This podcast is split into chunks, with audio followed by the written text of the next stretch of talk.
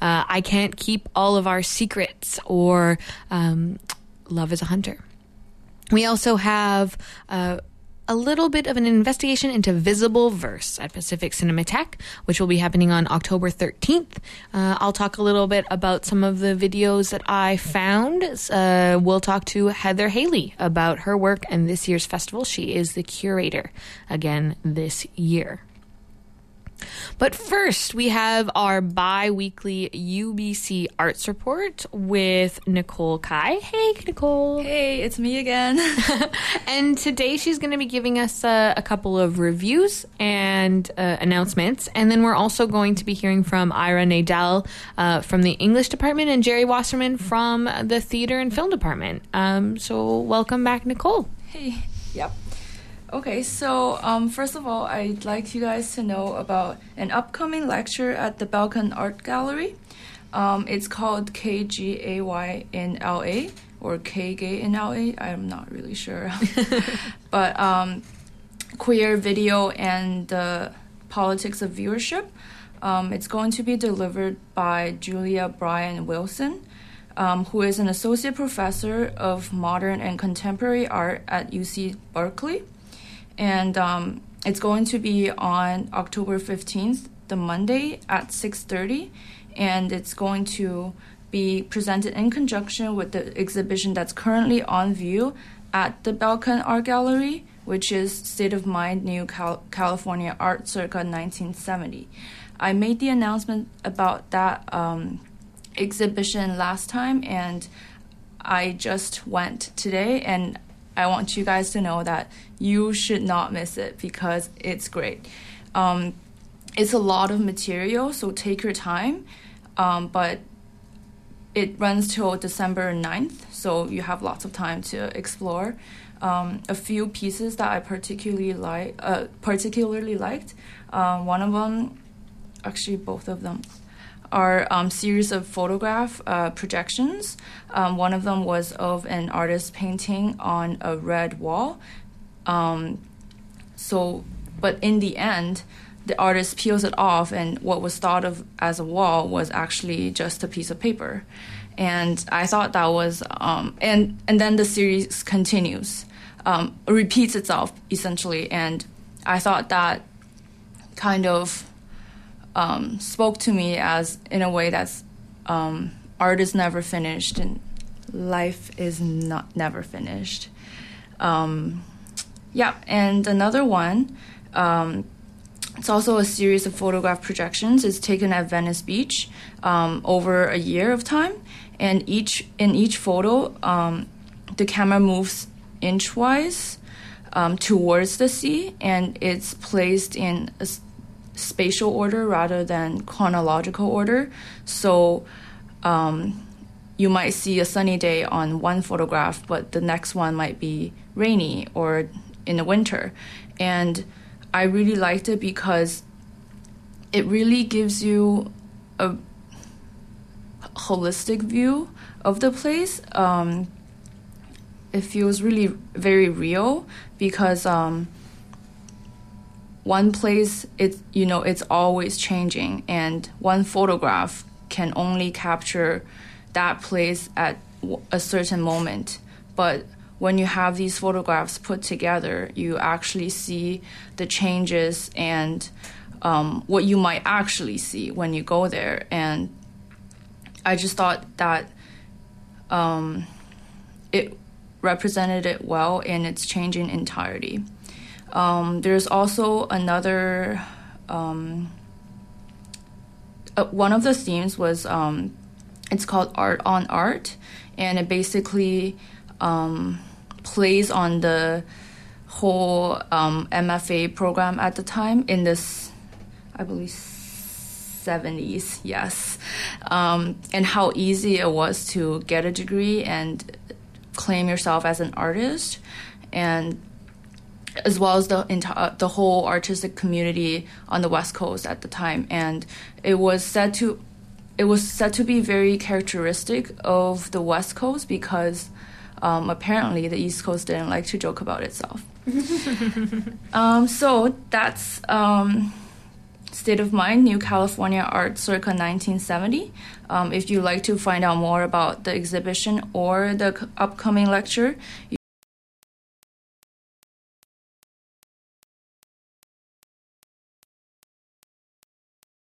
you can go on www.belkin.ubc.ca and yeah and one more is uh,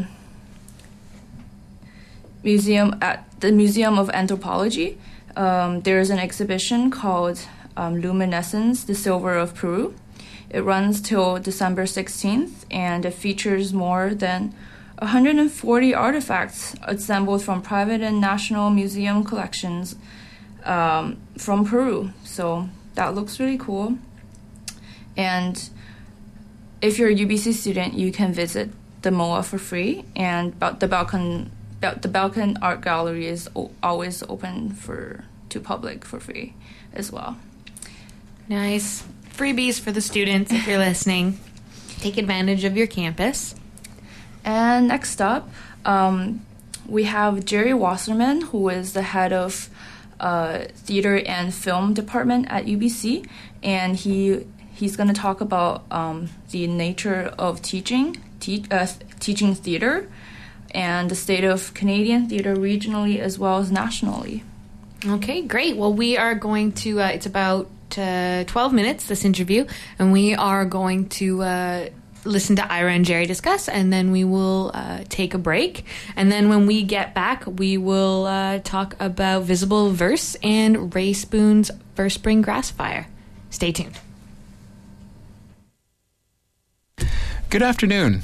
I'm Ira Nadel from the Department of English, profiling Jerry Wasserman, who for the past number of years has been head of UBC's Department of Theater and Film.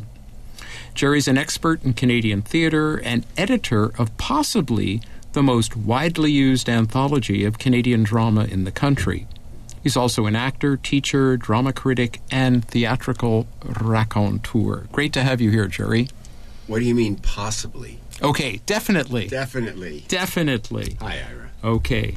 Uh, I want to actually begin with the anthology and ask you what prompted you to put together a book like that back in the early 80s. I mean, Canadian theater wasn't exactly the most exciting of uh, genres.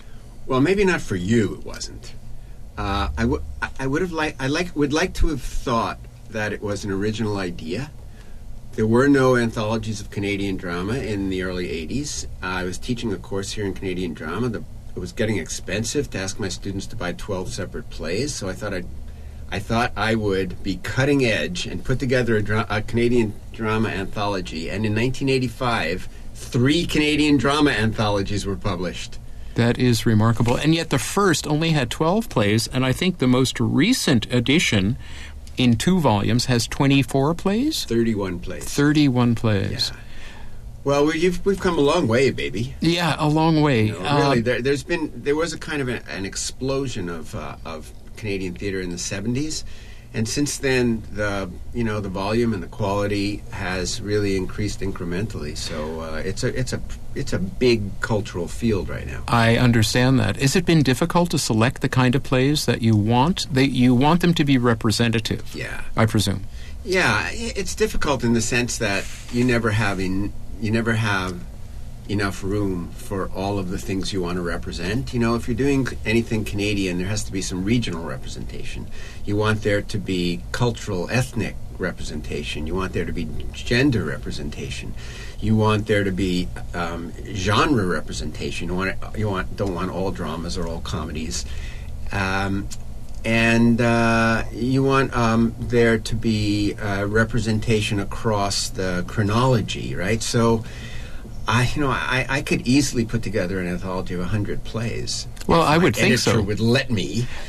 Well, it's almost an endless project, isn't it? I mean, it seems to me every five years or ten years you could be adding. Do you take plays out, by the way? I do. I do. Why? Um, Why? What is the criteria there? Well, my criterion for taking a play out is that it kind of goes out of circulation. Um, I like to think that the plays in these in this anthology are uh, have some literary value. They can be read as texts and studied in a university classroom, but they're also still in the rep. They're still alive as as production scripts. And uh, some plays just fall out of the rep. They stop getting produced. Um, they date. Uh, either you know be it the language or the sexual attitudes or or the style and um, or something or I find another play that represents say the theme or the author uh, the playwright uh, in a more exciting way, and so it'll bump a previous play. But yeah, I think all anthologies do that. Once you know, once you go into a second, third, or fourth edition, what what you're doing is basically taking out the dead wood and and kind of revitalizing it with new stuff. So you're described this kind of trajectory of um, plays that you add or take away. Is this parallel to the growth of Canadian theatre? And I'm really thinking in terms of quality, not in terms of the number of productions that, you know, if we could do some sort of statistical study and say, well, in 2012 there are X number of plays, and 10 years ago there were Y number of plays. Is there really a growth in quality, do you think? I think there is. I, th- I think it's inevitable if you've got 10 times as many plays getting produced and 10 times as many playwrights writing for the theater, you're probably going to have maybe not 10 times as many, but a lot, m- a lot more good plays just statistically. The odds are. But uh, I think Canadian playwrights have really learned their craft over the last few decades. Uh, Canadian plays have, you know, have played all over the world. Robert Lepage and and George Walker and Michel Tremblay and Sharon Pollock and, and Judith Thompson are, you know, are they have international reputations, and the work is good enough to play anywhere. That wasn't the case in the you know the early years of the late 20th century Canadian professional theater, and so yeah, so I think the quality is better. Also the the variety is better. Canadian theater, when I first started anthologizing it and teaching it in the in the 80s, was very white it was pretty white and pretty male, and uh, that's certainly no longer the case. It you know it comes in every color of the rainbow now, and the second volume of my fifth edition that will come out next year is uh, kind of uh, heavily skewed towards cultural diversity. There are plays from every um, cultural angle you can imagine in, in that volume, and it's going to be a lot of fun.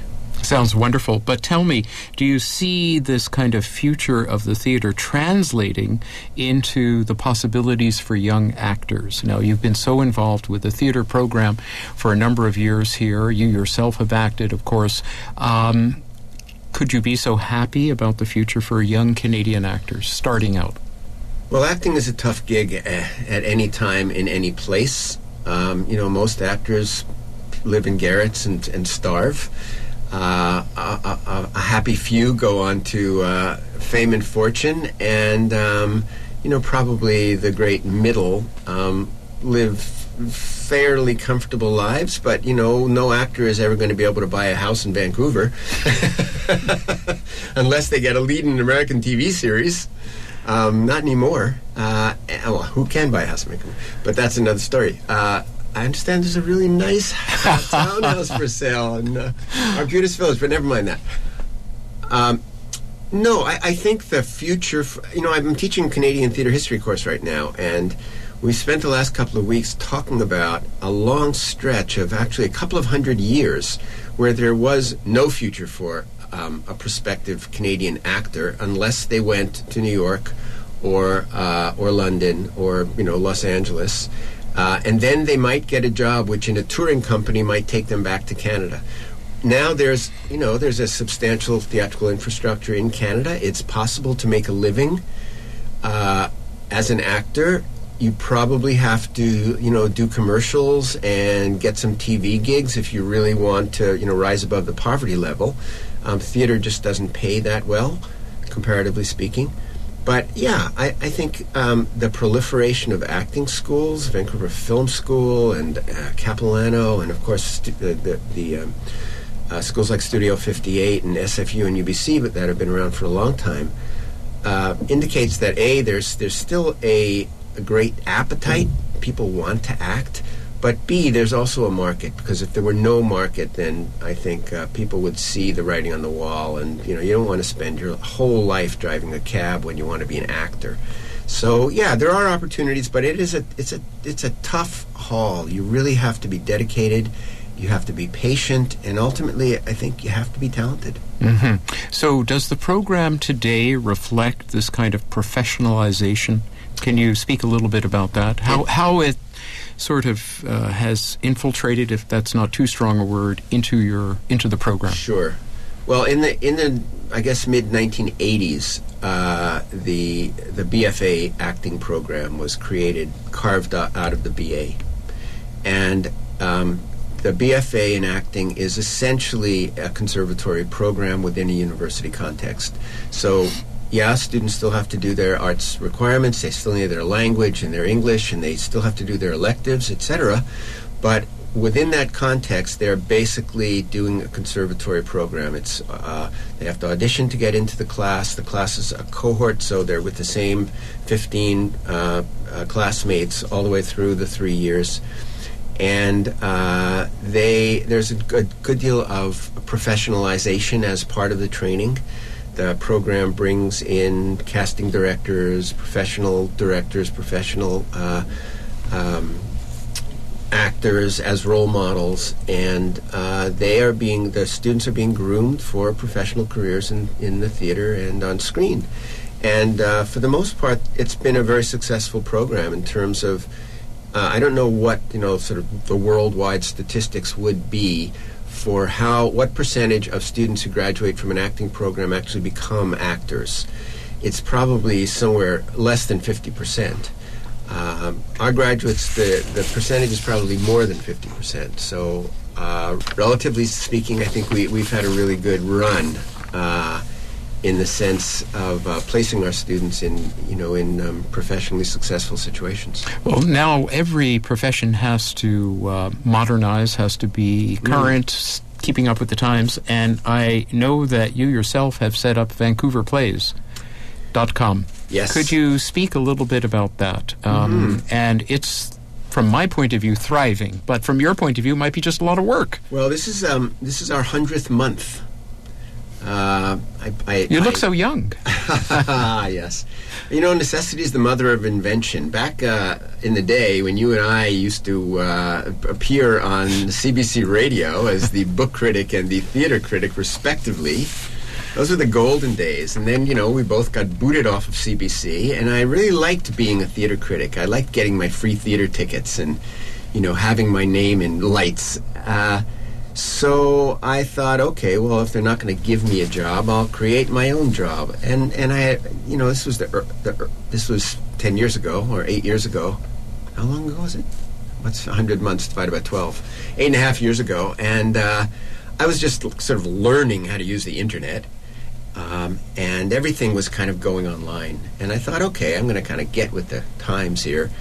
Um, so, so I, I did my research. I, I, I researched a lot of uh, uh, theater and culture websites, and um, I found a fantastic web designer who uh, we worked together and created this template. And um, and I just started reviewing, and I publicized myself, and I went knocking on doors of theater companies, seeing if I could get people to buy ads on my website, so it would pay for itself. And uh, it turned out to be a, a great. My timing was very good. I think um, it, the it was a, a sort of a flush time economically, and um, I had a little bit of a name in the city, so uh, it's worked out really well. Um, is the ninth year, and it's um, yeah, it, it's thriving, but it is an awful lot of work. I do it all myself. At one point, I thought about farming out some of the work, you know, hiring reviewers, but I realized that a uh, it was going to just cost me too much money to do that, and b I didn't really trust anybody else's taste anyway. I I, disagreed with all the reviews that I had people write for my from my website. What good is that? Uh, what good is that? Well, it's a fantastic site, and I hope that many, many people start, or more people start looking at it and learning from it because I think it's terrific and it's very insightful and concise. Yes. So that's very, very Easy to important. na- navigate to. Yes, it is. So finally, let me ask you this: What have you learned from your career as a theater, theater critic for CBC, now the province newspaper, Mm-hmm. and of course, uh, maintaining your own uh, website, vancouverplays.com. Well, I've learned one, if I've learned anything, I've learned one thing. If you're an actor, be really nice to the critics. Because if you are, they'll remember it. And if you're not, they'll remember it. That sounds like a very smart lesson for Yeah. uh, many of us to Yes. learn, indeed.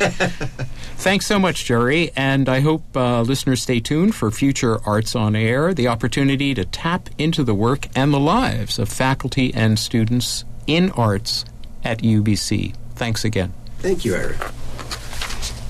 Um, here's one thing that I would love to do. Yeah, sure. I would love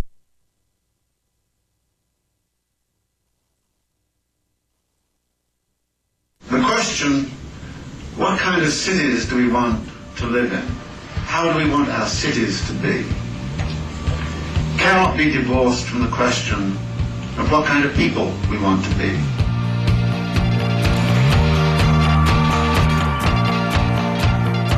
Join me, your host, Andrew Longhurst, every Tuesday at 5 p.m. for The City, an hour dedicated to critical discussions of urban issues.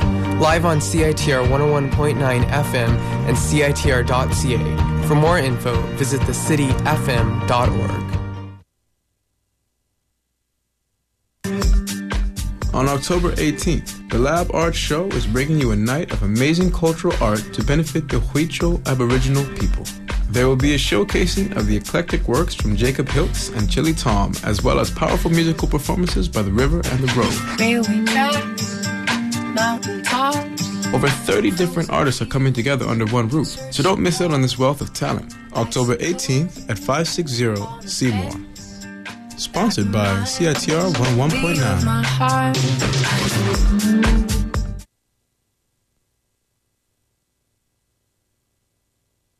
Thank you very much to Nicole for putting together that interview between Ira and uh, Jerry um, about teaching theater. That was a little something for your UBC students, your UBC theater students. And uh, next up, we have uh, a little bit of information about the Visible Verse Festival. And the Visible Verse Festival has actually been moved. So it used to be during November and is now uh, during October, post VIFF.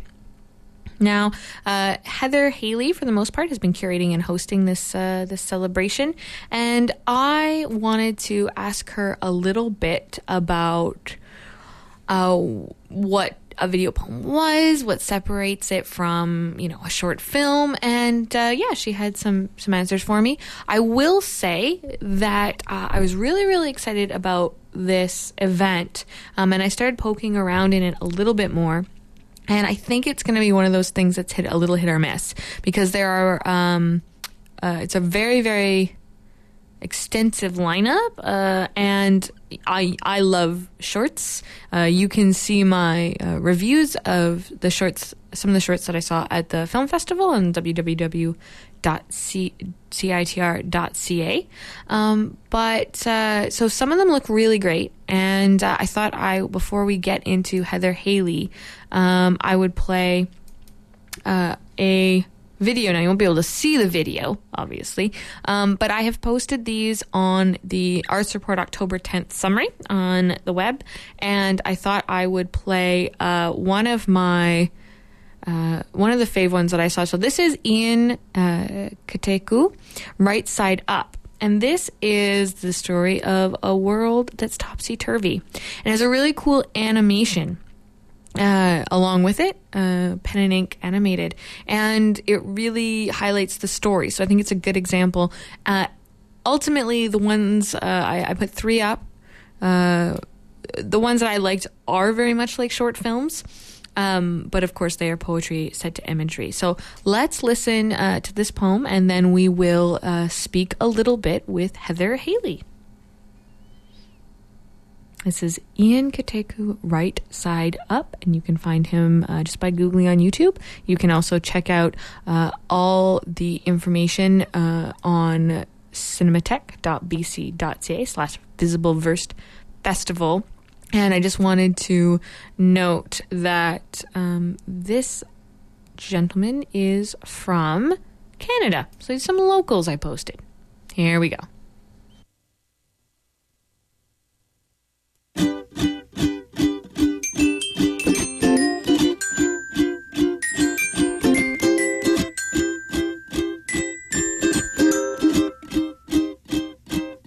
I wonder if the stars in the night sky ever wished on a shooting human, or what butterflies get in their stomach when they are scared. Somewhere, there was a monster checking for a little boy in his closet. There was an alien who has a complicated relationship with Mother Earth and puts it as his Facebook status. Most times, I still sit on the back of the bus, dream about freedom fighters fighting for revolution on Wall Street, right handed polar bears and crying hyenas. Most times, the world makes more sense from here. Like how she says she's getting high because the world's trying to say goodbye, or how plants go inside for fresh air. I know Chinese women with English words tattooed on the smalls of their backs. Young girls who would rather burn a beetle to oblivion than play house.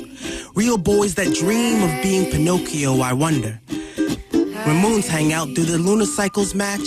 Do books read human fingers, and if so, what stories would they tell? I've often asked myself if the hunter who assassinated Bambi's mother had a family, or what would happen if I bit a vampire. Upside down. Right side up. Being a well-rounded square is cool. Somehow being nerdy is hip. Pop is popular. Indie is not pop because pop is popular, but indie is popular. Doesn't that make indie pop? Freaking hipsters. Somewhere, there's a cheetah asking to be slower. A sloth hoping to be faster. A microbe wanting to be bigger. An elephant wanting to be smaller. There was a girl on a bridge wishing her feet were lighter. A body of water hoping it was softer. Somewhere, the darkest girl in class is the brightest in the room. How do you ever know joy if you've never known sorrow? Do you know to be brave if you've never known horror? And if you've only tasted sour, how do you know what is sweet? Just remember, you can only raise your soul until the sky has your feet.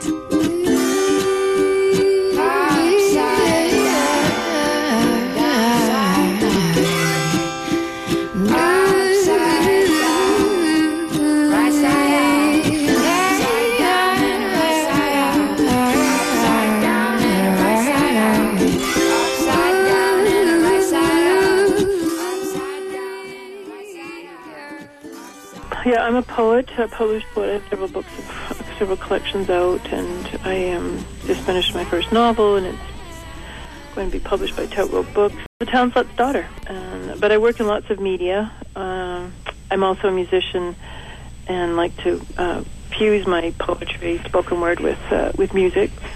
So I do that as well. And then so video is basically another adaptation. It's uh, developed because I know that you know you consider it a leader in the in the visible uh, verse community. Yeah, well, video poetry, poetry. Everybody has a different name for it, but it's often called poetry film or video or video poetry.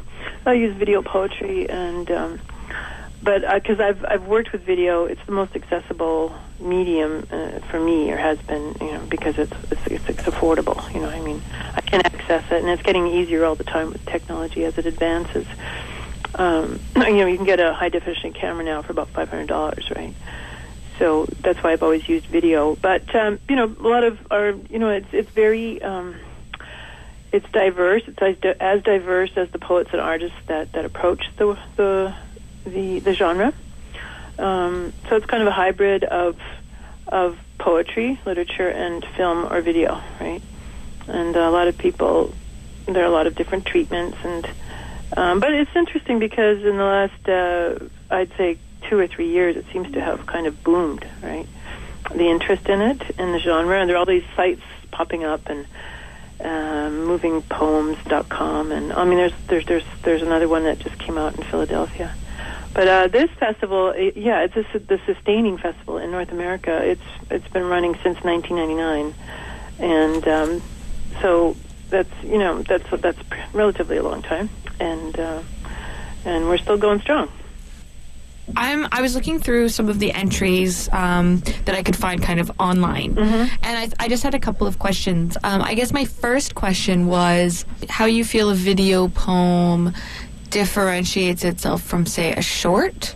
Um, I mean, I have some ideas, but like in terms of filmmaking, related to that, in the video poem as its own form, because Right. I really did find that not all of them, but a majority of them, you have, you know, someone reading a poem, and then you have images which represent kind of the text. And what new layers or new forms you think that this is beyond, or like, for example, a reading? Well, I mean, there, obviously, there's the possibility to uh, use imagery, right? And it's it's quite a challenge because with an experimental film or a short film, often, you know, the image is the metaphor, right? So you kind of have to you have to find a way to fuse, or it's it's similar to what I do with music, right?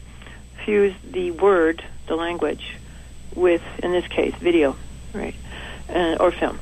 But um, and it's quite a challenge to, to, to do that and make it look and to do it well, you know, and to for that synthesis to occur. I, and I've and I a long time ago I I called it a wedding of word and image, and, um, and so one doesn't necessarily need to shouldn't really be more dominant than the other. They kind of have to fuse. Do you know what I mean? Mm-hmm. and that's very that integration is quite difficult and it's quite rare. Um, uh, but it, you know it's uh, and it's as again again you know it, it depends on on the artist and their bent. Some people are more filmmakers than than poets and then other people are going to emphasize the word and the language more than the image because they're a poet right? Because of the rise of video and everyone using video right? And and the technology becoming more accessible it's it's it's as I said, it's starting to really become people are becoming more aware of it as a genre. good poetry should kind of provide its own imagery. You know, verse itself is visible, right? It's it's text. It's it's a visual on the page. Yeah, on the page. Um, so I'm wondering how do these um, pieces expand on that and take that to the next level? Because um, some some of them that I, I liked that were kind of successful, but I found some of them. It, it, sometimes it seemed redundant a little bit, and I'm wondering if you can um, elaborate on what you think a successful video poem does for a poem. I would imagine that yeah, that I mean it would have to enhance it, right? I mean, you would hope, and I think that can be achieved uh, through. You know, it's it's very tricky. It's not easy to do, but I, I can only speak for my own as an artist, right? My approach is I certainly don't want it to be literal, and I don't want to have a literal image on the screen of what is coming through uh, through text or through the poem, right? I mean, that's just my approach, and um, but you know, other people are happy to do that. I mean, who am I to say that that isn't a good video poem, right? It's, it's sort of up to the poet to adapt his work um, to his own, according to his own. And I, But to my, the ones I like best are the ones that are much more sublime and aren't literal interpretations. Mm. How do you decide whom you are going to invite mm-hmm. uh, in a way that you know, well, obviously takes into account your preferences, but also mm-hmm. provides opportunity? I just know when it clicks, when it works right, and I and I'm. It's not about high production values. Sometimes I get things that are really produced with lots of money and everything, and I'm not moved by it. Right, it doesn't move me, or I don't think it works. Right, and sometimes I get stuff that's very obviously made with very little money, but it's innovative. So I do look for innovation. That's a big thing. That's important to me, and um, and you know, literary merit is really important to me too. But sometimes things aren't. You know, I some of the the works that the text would probably not look good on a page or work well in a book, right? But sometimes it can work in this genre. It's just a very nebulous process. Yeah, so it sounds like it's a, a lot of gut.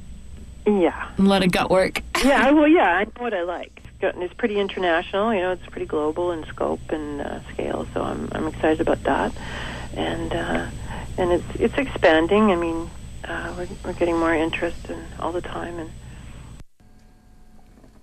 That was Heather Haley uh, speaking a little bit about Visible Verse at the Pacific Cinematheque this Saturday. So they will be having uh, Alberta artist Philip Jagger or Satori Dreamtime. He's going to be doing a, a workshop. And it's free. It's from four to six, and he's going to be talking about putting words into video. It's kind of a hands-on workshop with uh, video, iPod, video jamming software. I do not know what that is. Um, but uh, then at 7 p.m., there will be, it's a two part. And uh, there's some really interesting stuff. I, I've definitely clicked through. Um, you can, uh, there's no links on the festival page, but of course you can YouTube them and Google them. And uh, I, found some cool ones. I put them on the arts report uh, page, as you know. Uh, I have one from Dennis E. Bolen and Tara Flynn, who are both local multimedia artists. Uh, and by multimedia, I don't mean, you know, video and electronics. I mean, they are authors and performers and uh, musicians and now apparently video people. Um, and now, uh, so that Ask Everybody by Dennis E. Bolen. And then uh, Right Side Up, as you heard earlier today, The Road Not Taken, which was something that was mentioned by Haley during our discussion uh, by Swoon Dildo. And, and so, what I uh, have to say though is that about three or four that I looked into, I really, really liked, and a bunch. Uh, they seemed a little student projecty. I'm not gonna lie. Uh, the swoon bildo looked really great, and um, the Viva Zombatista from Norway uh, was interesting, and Little Black Strap I could not find, but that's a George Bowering poem.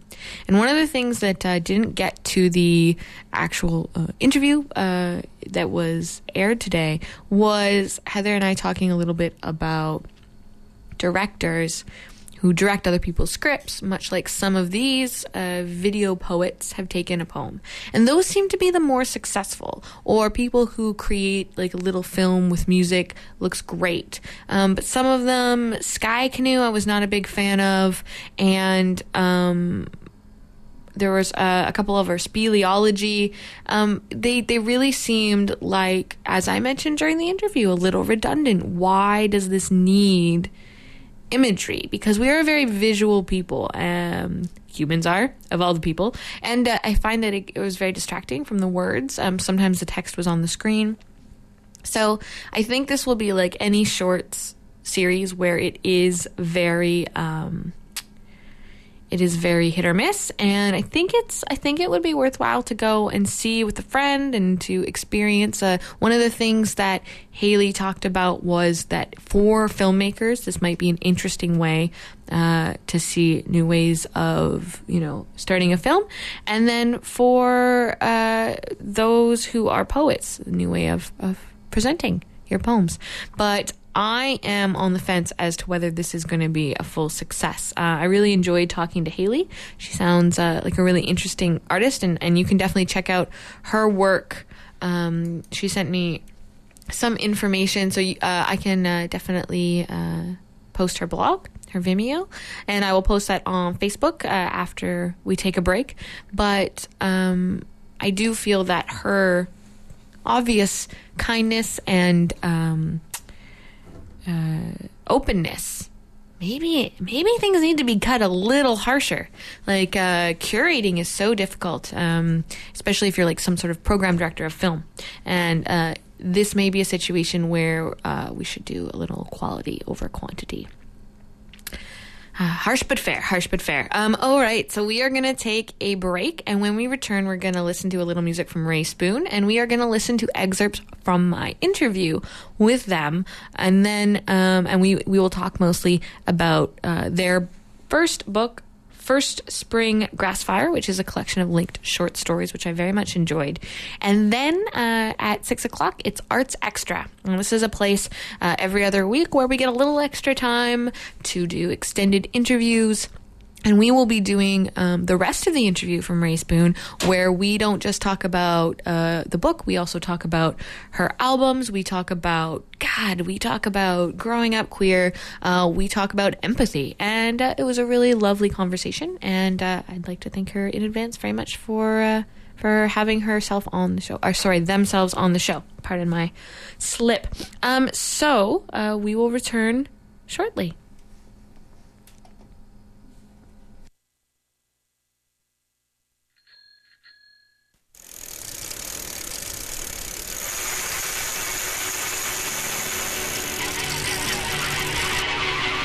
How much do you know about bikes? Everything? Perfect. Nothing at all? Even better. At the UBC Bike Kitchen, you can use our space and tools to do your own bike maintenance, get one on one instruction on how to fix your bike yourself, or drop your bike off for us to repair.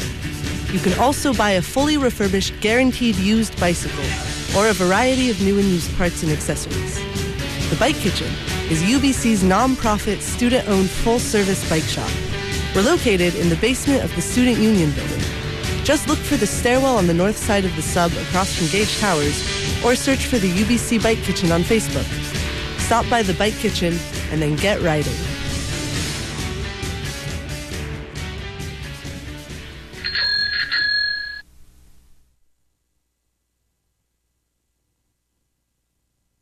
Listen, if they're so hot, how come they're not tearing up the charts, babe?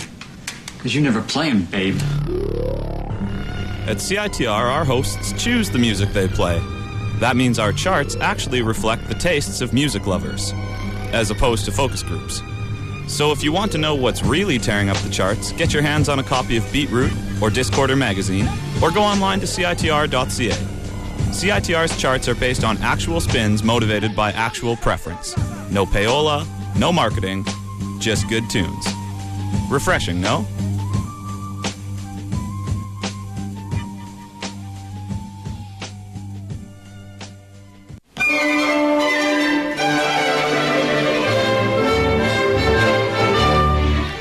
Want to know what's up at UBC? Read the Ubyssey. It's only the largest student newspaper in Western Canada, and it's written and edited entirely by UBC students. The Ubyssey is your source for on campus news, culture, and sports. New editions come out every Monday and Thursday. For breaking news as well as amazing videos and blogs, check out ubyssey.ca.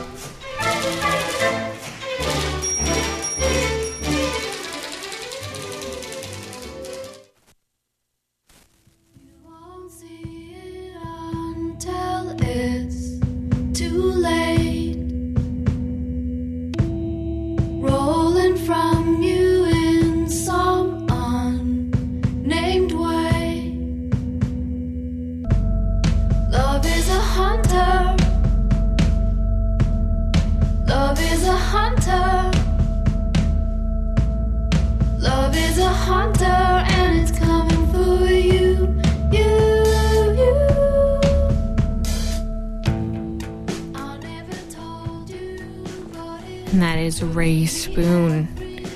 Rae Spoon started a lot more country back in the day. They are from Calgary, Alberta. And uh, we have all their uh, albums at CITR, but uh, I think Superior, You Are Inferior really broke it. And then they had uh, Love is a Hunter. And then most recently, the new release is I Can't Keep All of Our Secrets. And uh, it's interesting to note the development, uh, if you want to call it that. Um, it's actually great country music, and we'll play a little something like that in Arts Extra. But, uh, and you have a little more indie songwriter, and then with uh, I Can't Keep All of Our Secrets, you get a little more of an electronic. But no matter what type of genre they uh, decide to dabble in, uh, it's always very melodic, very uh, pretty, and uh, very strong and very personal. And uh, I think all of those things really apply to First Spring Grass Fire. This is a series uh, of fictional, loosely autobiographical, I guess is what one might call, but essentially fictional uh, stories of a fictional Rae who, uh, much like the reality of Rae Spoon, uh, grew up in Calgary, Alberta, to a Pentecostal family. Uh, a tough family, a family that uh, had a lot of weight to bear in terms of uh, their background, uh, the issues of mental illness and of uh, abuse in the family. Uh, they even had a, a sibling who passed away. And one of the things that you kind of almost bring these up lightly in a way is because uh, these incidents are touched on not with lightness but rather briefly. And you get a really full range of experience from summer camp to uh, the first kiss to uh, some of these darker, darker events. And more than that, you also get the taste, the little taste of something even deeper. Um, some sort of perhaps abuse. Um, and I think the reason it was touched on only briefly was because that's not the center of the story. Um, the center of the story of each of these linked stories is one young person's reaction to the hypocritical and confusing world outside and the developing uh, eventually to be determined as trans, but at the time not really sure uh, what is happening as a youth. And you know, youth is hard enough um, without ha- being in a situation where who you are is essentially disregarded at best. So, uh, what I really enjoyed about these linked short stories uh, was a couple of things. First of all, I really liked uh, they had a very um, direct voice, much like Rae's music. And there was a voice that was younger and grew with the chronology, the loose connected chronology of the stories. But as you will hear during uh, the interview, they actually uh, didn't write the stories in order, and they wanted to really work on creating a full breadth of experience. So that's why uh, sometimes the stories look at overlapping incidents from different angles. And it really keeps the reader, on the one hand, slightly disoriented because it's close enough in chronology that you expect this kind of smooth arc and it jolts you. And I have to think that that has something to do uh, with what it's like to grow up in a in a very uh, for this character of Rae in these linked short stories what is a home that's very disjointed and you never know what's going to happen next. So I thought what I would do is to give you a little taste. This is the first story. It's about uh, three minutes, and it's a first very simple story describing uh, the protagonist Rae's uh, visit to a Billy Graham concert, and it really actually is a great first story, and, and that's probably why she chose to read it. Um, was that they are encapsulating so many things: music, um, a period of time when you're questioning your faith, a very, very can be very traumatic period in a person's life, and they also talk about their, uh, you know upbringing with Christian music, moving towards uh, something more secular. So there's a it's a really great introduction uh, to the series, and uh, here is Rae Spoon reading their uh, first story in First Spring Grassfire, Billy Graham.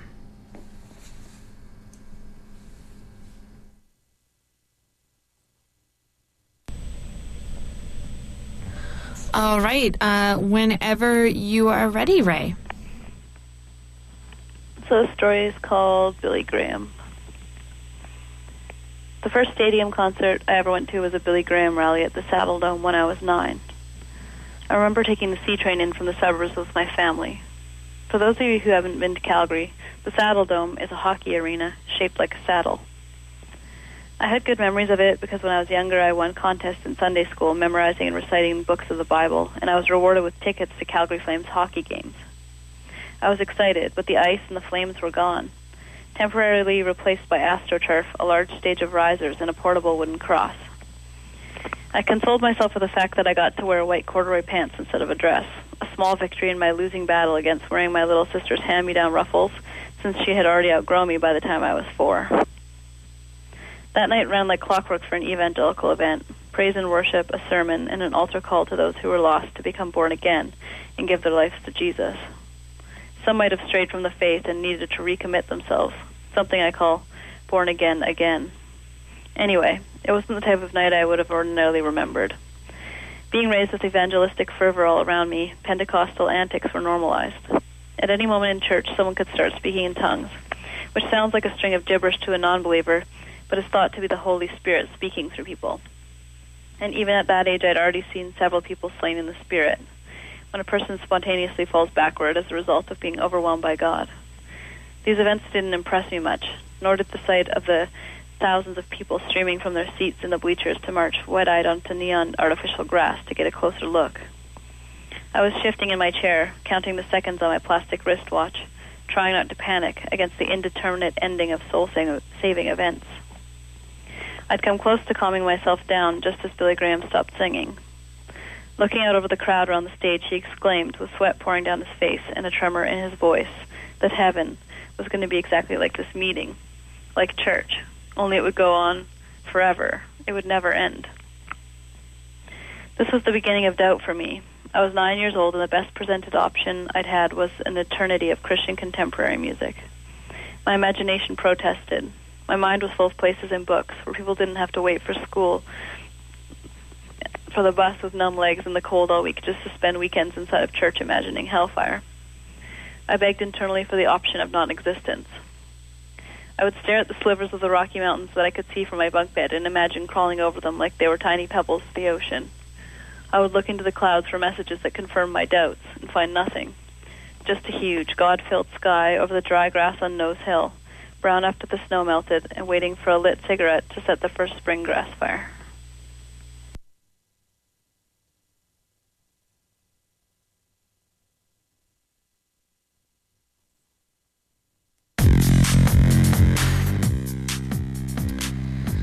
And that was a reading from First Spring Grass Fire. And what we are listening now is a track from their new album, or most recent album, 2012. Uh, I Can't Keep All of Our Secrets. Now, you know, it looks like we're actually running out of time for the first portion of the Arts Report. So, what I'd like to do is wrap up the show, and then uh, we will play the whole interview. I edited two versions, but uh, shame on me for taking so long to talk about their book. So uh, I just wanted to uh, give a couple more notes. Um, as you will be hearing uh, in the upcoming interview for Arts Extra, uh, they will be coming back to town in March to do a reading with Ivan Coyote. Uh, they uh, just did a reading recently with Jeff Berner. And Jeff Berner is also going to be releasing what sounds like a really, really funny novel, fictional but Jeff Berner uh, transcribed this fictional account of a crazy manager and their twists and turns in the rock and roll industry. So, uh, First Spring Grass Fire is available from Arsenal Press and in fine bookstores all around Vancouver. And uh, they will also be releasing uh, a new album coming up that is very much like a score because they are working on it during uh, the production of uh, a National Film Board documentary about Rae Spoon.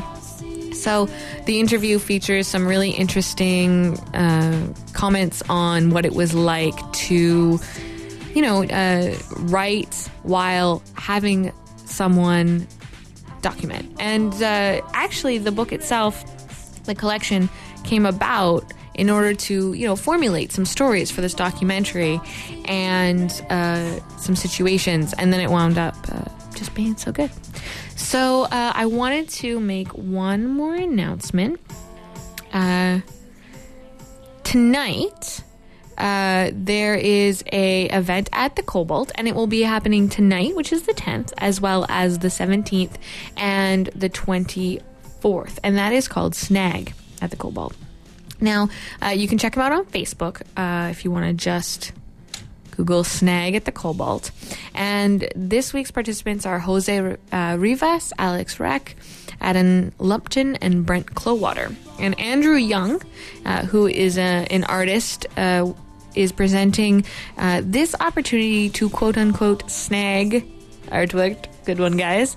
And they will be letting you in for free you get to watch four those four artists create paintings live And then some very uh, sexy ladies uh, from Concrete Vertigo Burlesque will be um, collecting your raffle ticket money. So for five bucks, you can get a raffle ticket. For ten, you can get three, and you know, for for twenty, you can get ten. And and then you get to pick up uh, one of these live. Just then created paintings. You uh, also will be able to dance to some DJ bikes. So uh, check out uh, Andrew Young and the Cobalt's Snag Volume 2, which is tonight. And actually, next week, Andrew Young will be on the Arts Report to talk a little bit about, um, you know, this is kind of an interesting, unique way to participate in art. So I'm interested in learning a little bit more. So uh, please, please stick around for uh, the Arts Extra, where we will be playing uh, the entire interview, uh, about 20 minutes, 25 minutes of uh, my lovely interview with Rae Spoon. Please stay tuned. And that is all for the official Arts Report from 5 to 6. And uh, thank you so much to Nicole Kai and Rae Spoon and uh, Heather Haley for joining us on the Arts Report this week. And next year, next week, we'll be talking to, as I mentioned, Andrew Young, uh, Anakana uh, Schofield for the Writers Fest, and more. Listen to us on CITR 101.9, CITR.ca. You can check us out on Facebook, facebook.com slash CITR Arts Report, and on Twitter. CITR underscore arts report.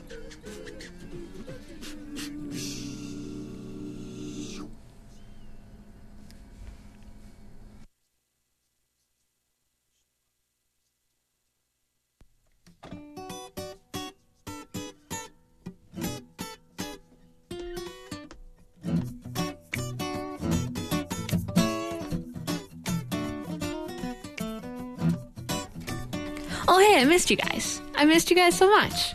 It's the Arts Report Extra. So we get a little extra time to hang out together and listen to some really great music and interviews.